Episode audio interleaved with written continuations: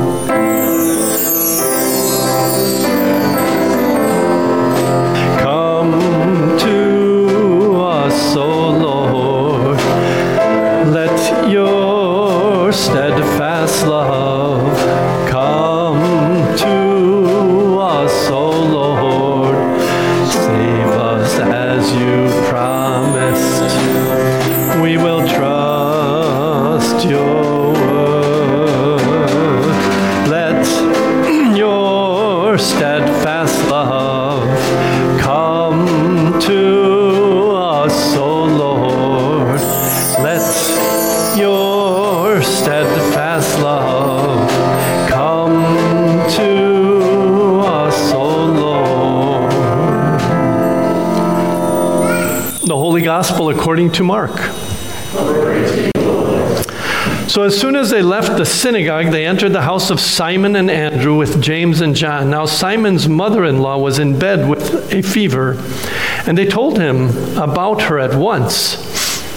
He came and took her by the hand, lifted her up.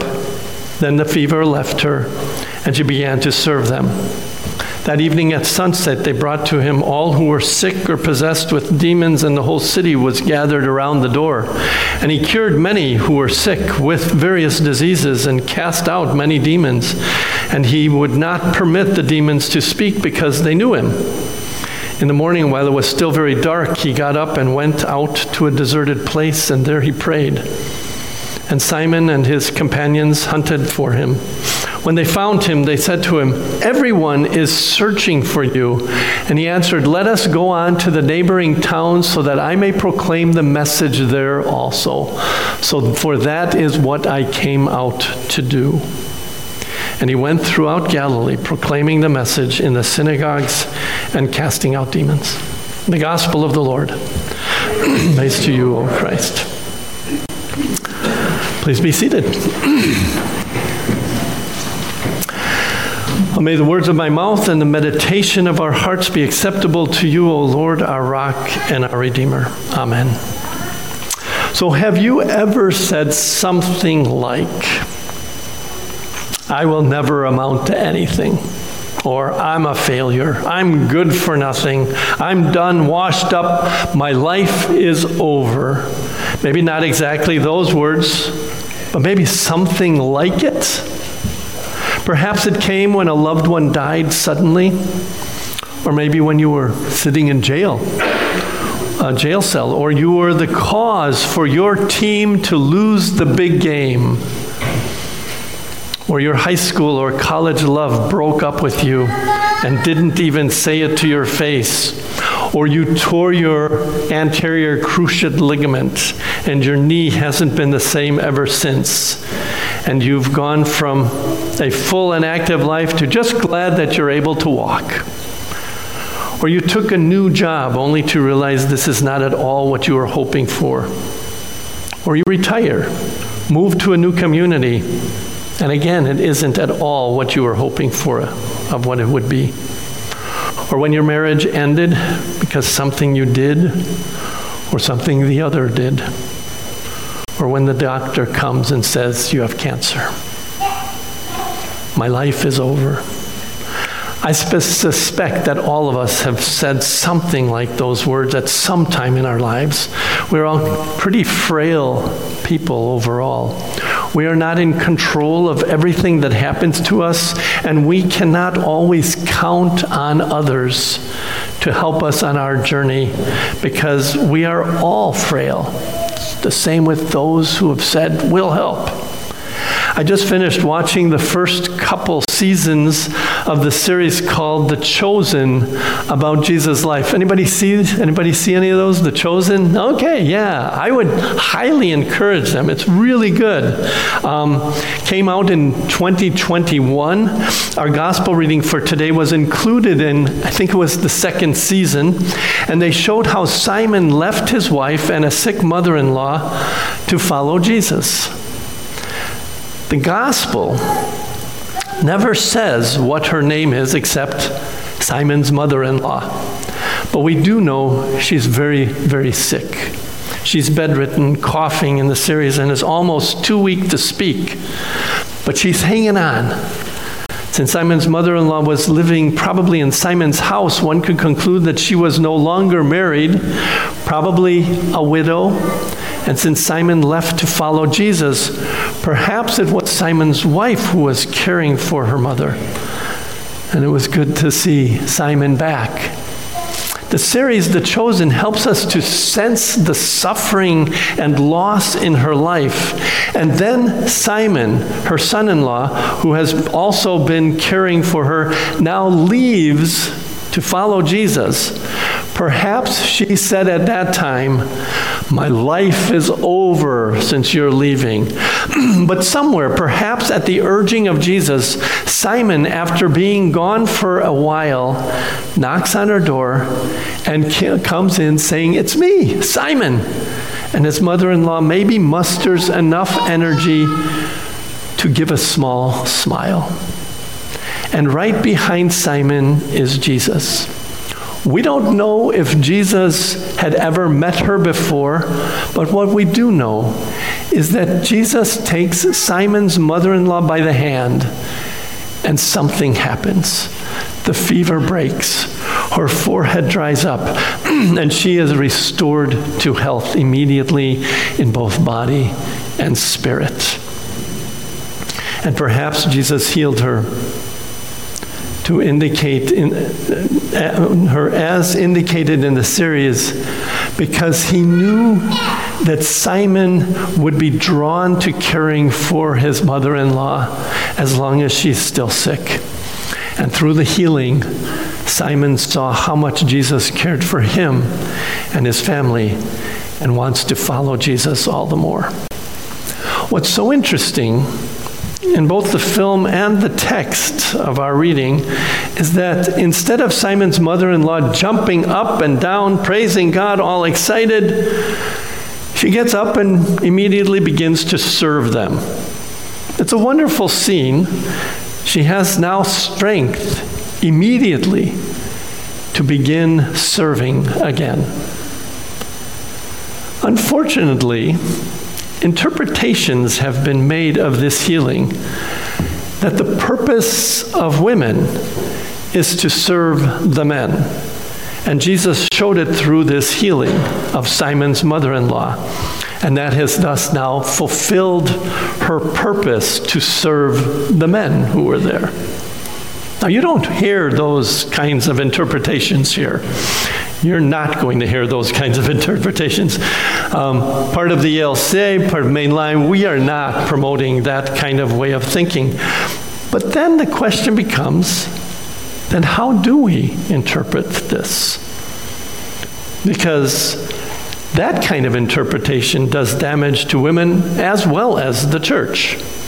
So if the text isn't making the point that women are supposed to serve the men, which I am absolutely convinced that is not the point of the text, what do we do with this small little line that Simon's mother in law was healed and began to serve them? Some other ways to interpret this line is that Jesus is just that good at healing. No recuperation time needed. What a miracle.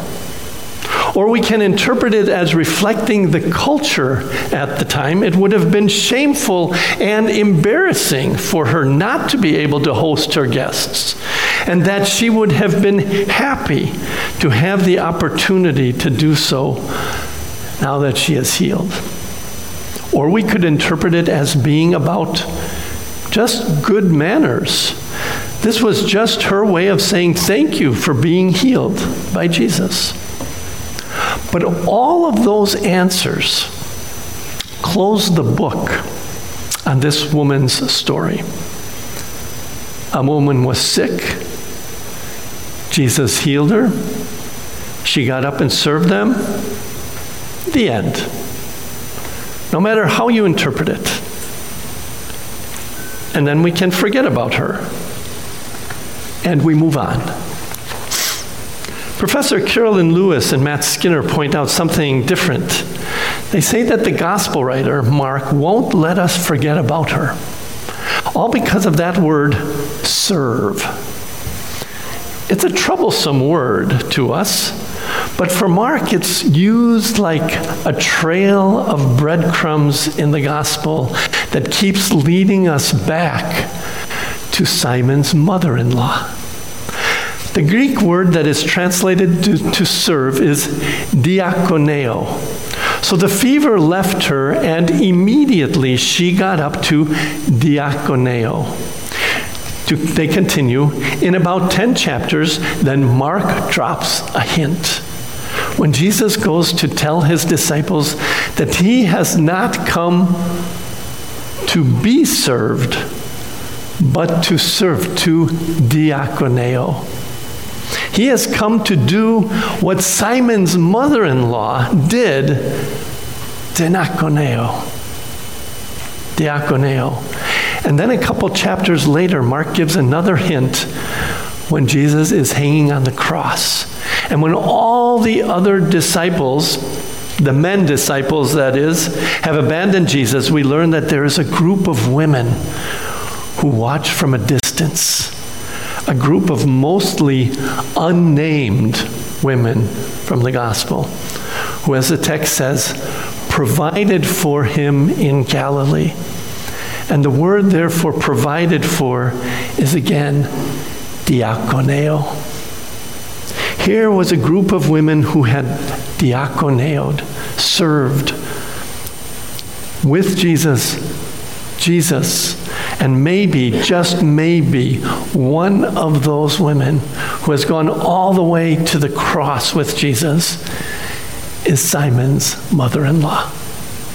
Just when we thought her story was over way back in chapter 1, here we learn that in some ways, that was just the beginning for her.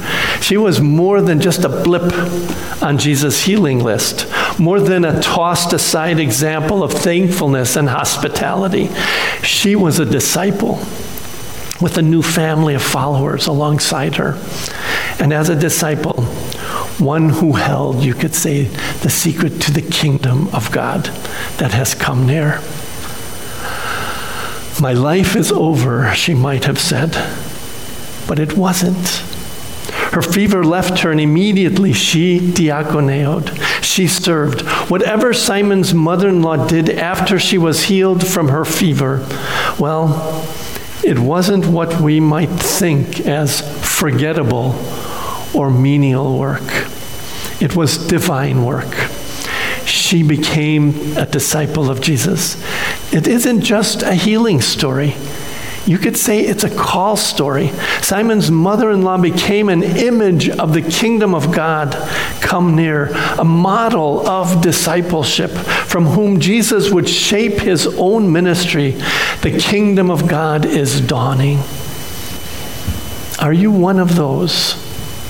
Or can you think of someone who has had every reason to say, My life is over, but didn't? And have continued to diakoneo, to serve in amazing ways during your life. Moving from my life is over to God reminding us that no, it isn't, which is an absolutely favorite theme of Bible stories the Israelites saying, Our life is over against the Philistines. And then little scrawny David shows up and defeats Goliath. God reminding them, I am still with you. Or think about Hagar or Abraham's maidservant, Hagar, the mother of Ishmael. She is discarded to die in the wilderness. My life is over, she says, and then is granted her very own one on one conversation with God, who promises to make her and her son a great nation.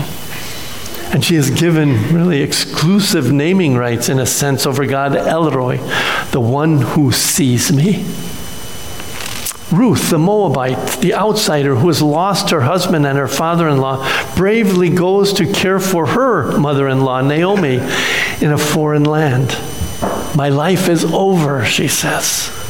And yet, in the end, she lands herself on a branch of ancestry, the ancestry tree for Jesus, the Son of God. My life is over, we say. No, it isn't, God says.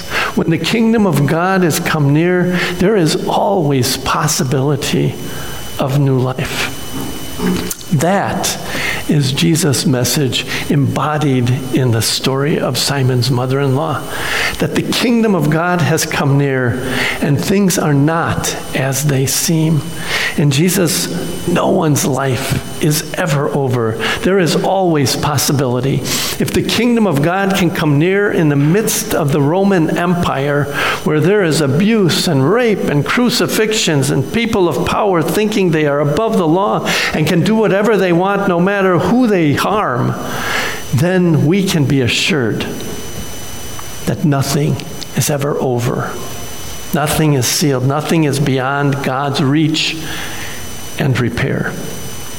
That is Simon's mother in law's story. That is our story. And in the end, it is really God's story. Just when we think that God's life is over on the cross, there is the empty tomb. Christ is risen. Life isn't over. Not for God, not for us. May you in all the ways you take up divine work of diakoneo in your life be signs of that hope and promise that God is there even in the midst of pain and struggle. Amen.